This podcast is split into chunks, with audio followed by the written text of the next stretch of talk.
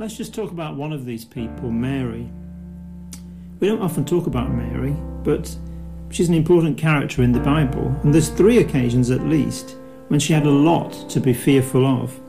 First of all, the angel Gabriel is sent with an extraordinary message to Nazareth, to this unmarried girl called Mary. She will somehow miraculously bear a child who will be the Son of the Most High, the promised Messiah, who will sit on the throne of David and will rule forever. That's quite a frightening message, I think. A relatively young age, she would have been, what, 12 to 14, and promised in marriage, and from a poor background. We know that because later Mary and Joseph offer the sacrifice expected of poor people. But the angel says to her, Don't be afraid, Mary. This is how it has to be. It's going to be okay.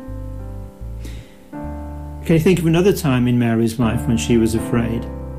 Perhaps later, when Jesus was a boy, in fact. We have this account of Jesus as a young boy. Jesus and his family, not just Mary and Joseph, but extended family, have gone on a trip to Jerusalem. They've been there some time, some days. They set off to go home, and his mum and dad, Mary and Joseph, think, well, Jesus is okay, he's somewhere in the group. They can't see him, but he'll be fine. He'll be with his friends, Josh and Esther, or he'll be chatting to his Auntie Ruth, or he'll be playing games with his silly Uncle Isaac. He'll be fine. But towards the end of the first day, they start looking for him, and they can't find him. Panic! If you're a parent and you've ever lost a child for a time, which I did once, you will know about this colossal sense of panic deep inside you when you can't find your child.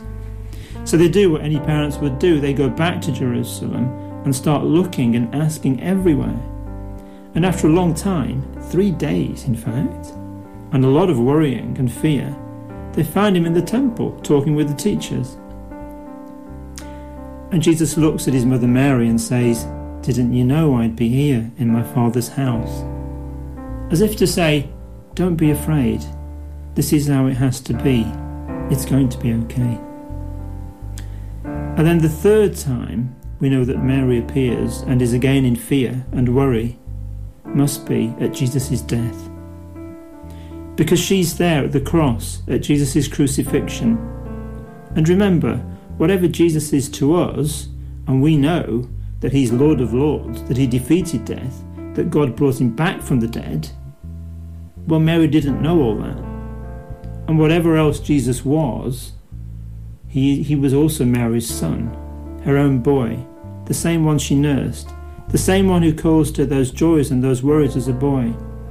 And now she has to watch him again as he dies. But once again, Jesus looks at her as if to say, don't be afraid. This is how it has to be. It's going to be okay. He tells her, in fact, to look after John the disciple. Treat him like your son, he says. And he says to John, Take Mary into your home and treat her like your mother. Now they had to wait, didn't they, until Easter Sunday for the reason not to be afraid. But it came, didn't it? On the morning of Easter Sunday, Jesus defeated death. Can you imagine how Mary felt at that? Well, we could only imagine. And I wonder, actually, was there actually fear in heaven at this time? This isn't theology, it's just me thinking. But I think it would be fair to say that there was a crisis in the universe, a real problem. Because God was about to do something he, even he has never done before. In all the time that God has been God, which is forever, he's never done this before. He's never been a man. He's about to become something he's never been before. And I wonder what the angels thought about that. I don't know. But there may well have been fear.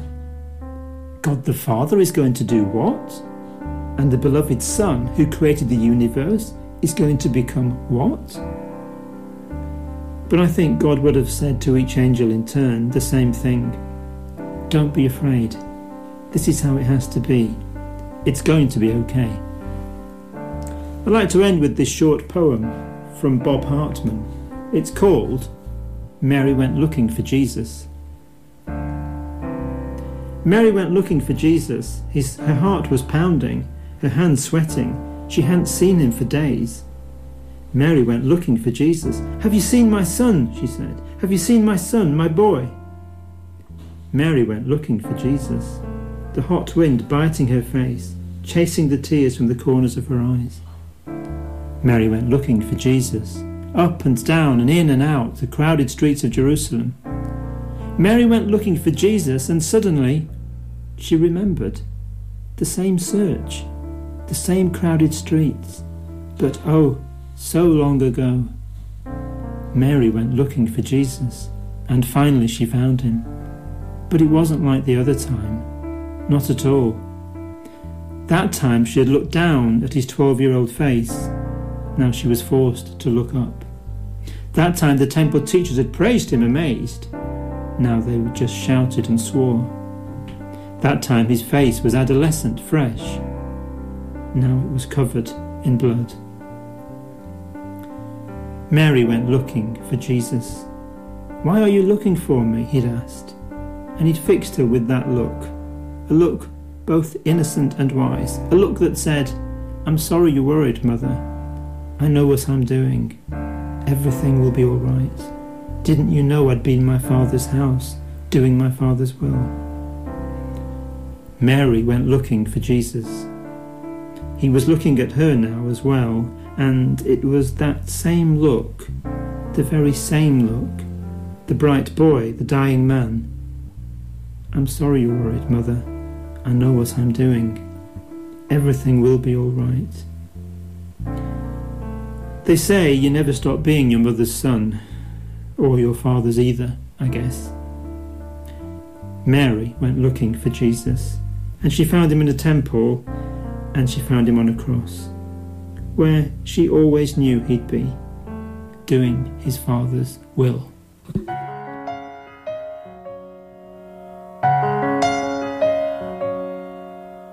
Something has changed within me. Something is not the same. I'm through with playing by the rules of someone else's.